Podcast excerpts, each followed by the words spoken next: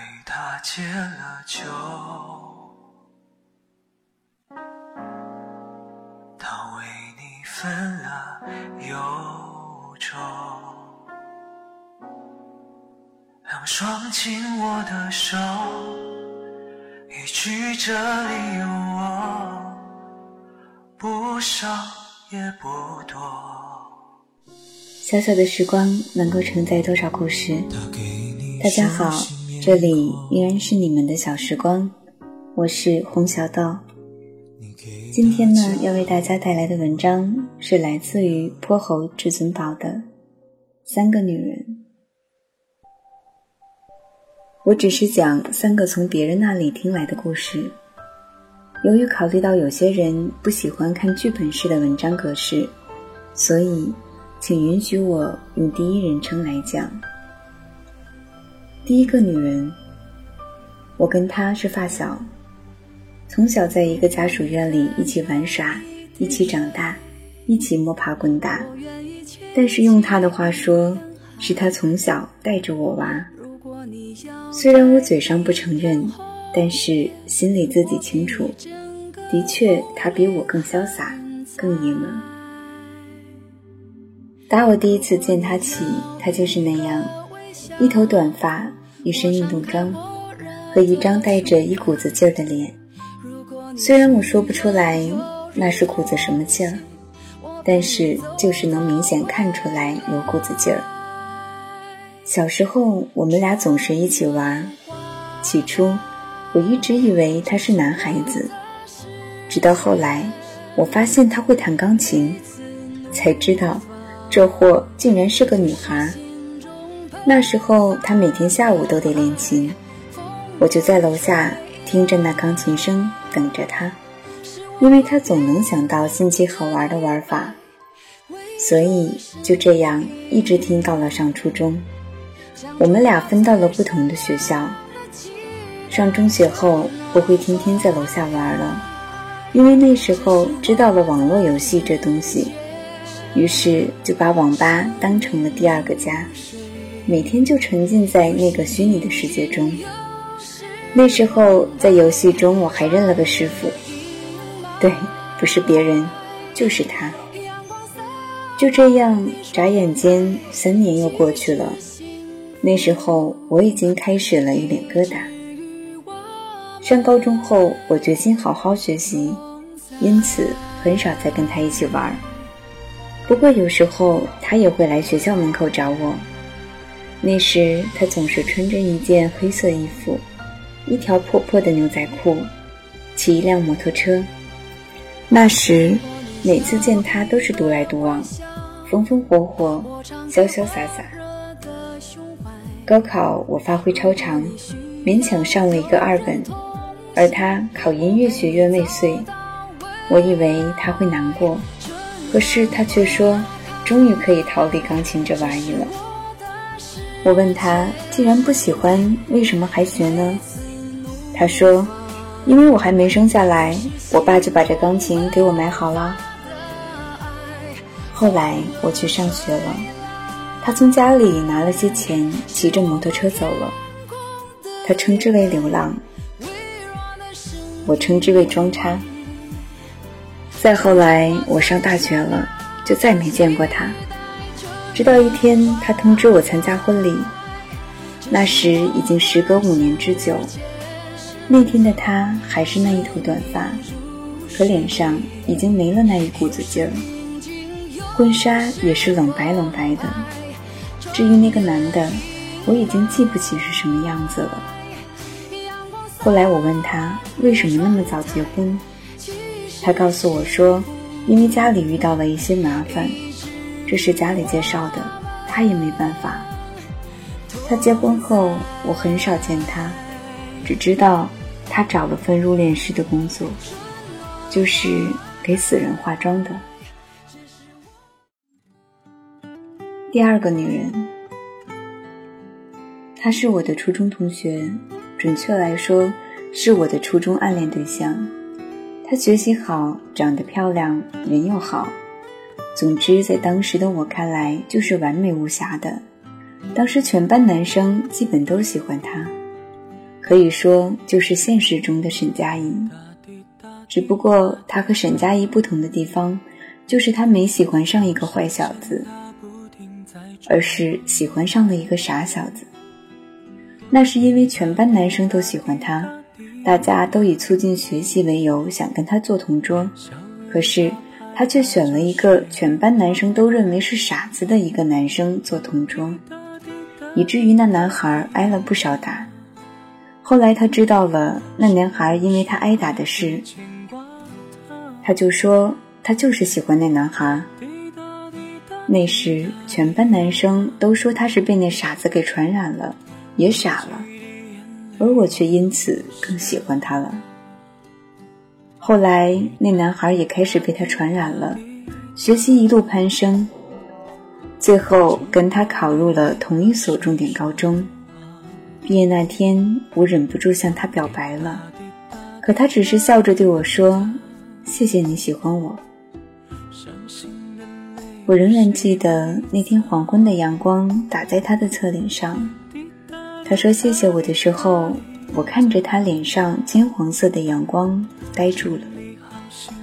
说完后，他只是轻轻地扬了扬嘴角，我便忘了那侧脸上的阳光。初中毕业以后，我们基本上没再联系过。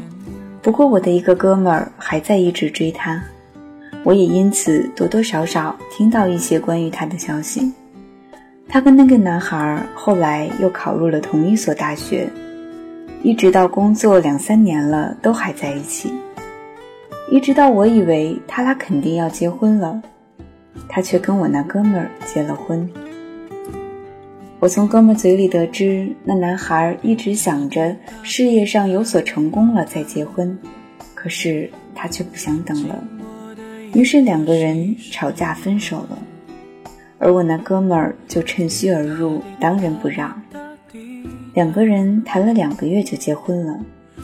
哥们说，领结婚证那天，他回家自己躲在屋子里，哭了整整一天。第三个女人，这个人其实我也不认识，也是偶然在朋友那儿听到的故事，不过觉得还是挺有趣的。他跟我朋友是同事，听朋友形容他又矮又胖又笨，说他是猪有点不尊重人，可以说他是头可爱的猪。不过他人的确挺可爱，也挺好的，这是我朋友的原话。矮和胖我都承认了，但是我觉得能进到我朋友那单位的，不至于笨到哪去吧。我朋友说他是计算机专业毕业的。可是连打字都不利索，他又不残疾，这不是笨是什么？还是朋友的原话。我说：“那他怎么进的你们单位？”朋友说：“人家家里有人啊。”我才恍然大悟，又输在爸爸上了。这句是我的话。俗话说：“傻人有傻福”，能流传下来的话，必然有它的道理。听朋友说，她有个高帅富的老公，年纪轻轻就已经是处级干部了，而且人长得也好，对她也好，在单位别的女生眼里简直是不可理喻的事。但是，他们不知道这到底是个什么样的故事。女孩跟她老公是大学里认识的，她老公家里是农村的，那时候她追他。他从家里总是给女孩带点红薯干、玉米粒什么的，可是女孩从来没有嫌弃过。即使后来家里人反对她，她也没有妥协。后来那男孩考上了公务员，然后就一路攀升，平步青云，靠自己走到了今天。现在女孩家里人说起来都是为这女婿而感到骄傲，但是女孩却不觉得有什么。朋友问她，就不怕她老公出轨吗？他就回答说，无所谓。似乎女孩从来都是对生活没有过多要求和设想的。故事大概就是这样，可是故事总要有个结局的。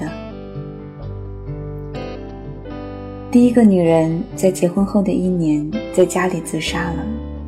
听她家里人说，她穿着一件黑皮衣，一条牛仔裤，化好了死人妆，躺在浴缸里割腕了。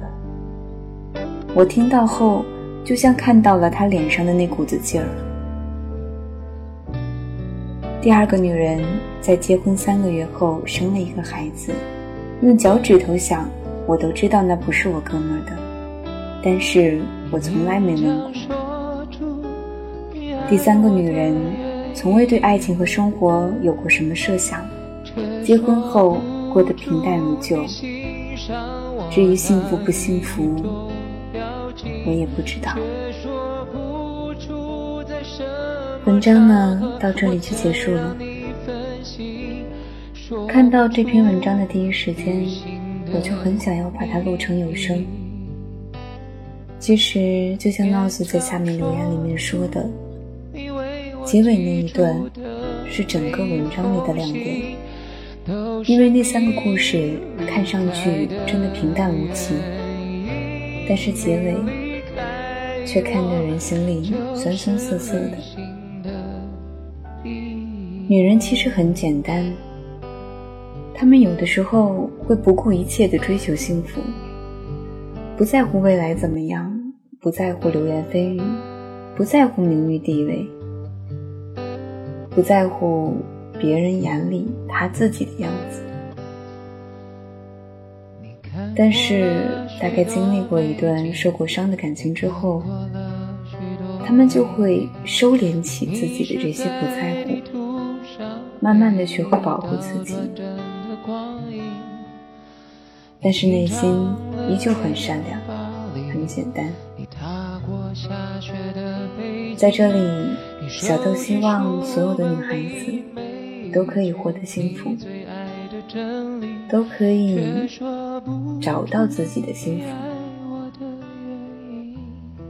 找到合适的恋爱的人，找到喜欢的人结婚，而不是为了结婚而结婚。好啦，最后把一首简单的歌曲送给大家。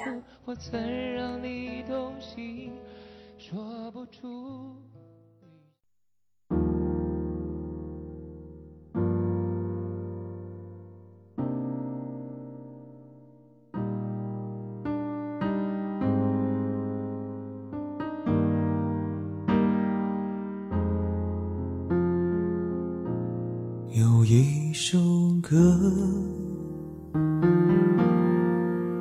是写给所有相爱的人，表扬拥有限的青春，勇敢追求无限的永恒，英勇的面对挑战，爱情里每一个敌人，用坚持战胜寂寞，心愿去包容。有一首歌，是写给所有伤心的人，借此抚平他们内心所有的伤痕。惋惜，爱不够完整，只是少了关键的缘分。如果天真能。换来美好，未尝不可。无论如何，爱一颗种子太出现，是痛快的悲伤，还是小心翼翼的快乐？无论如何。只要你相信爱就是美丽的，是平淡的生活，还是依依不舍？只要你记得，加一点懂得，失去也能是获得。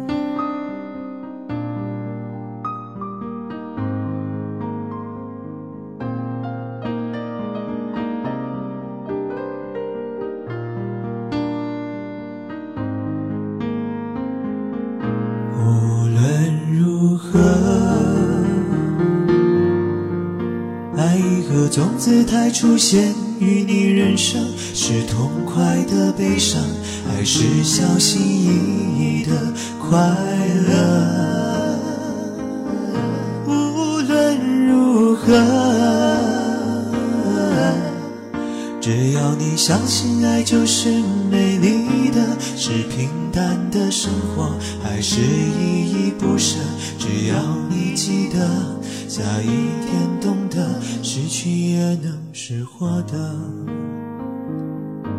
只要你记得加一点懂得失去也能是获得这样去爱最难得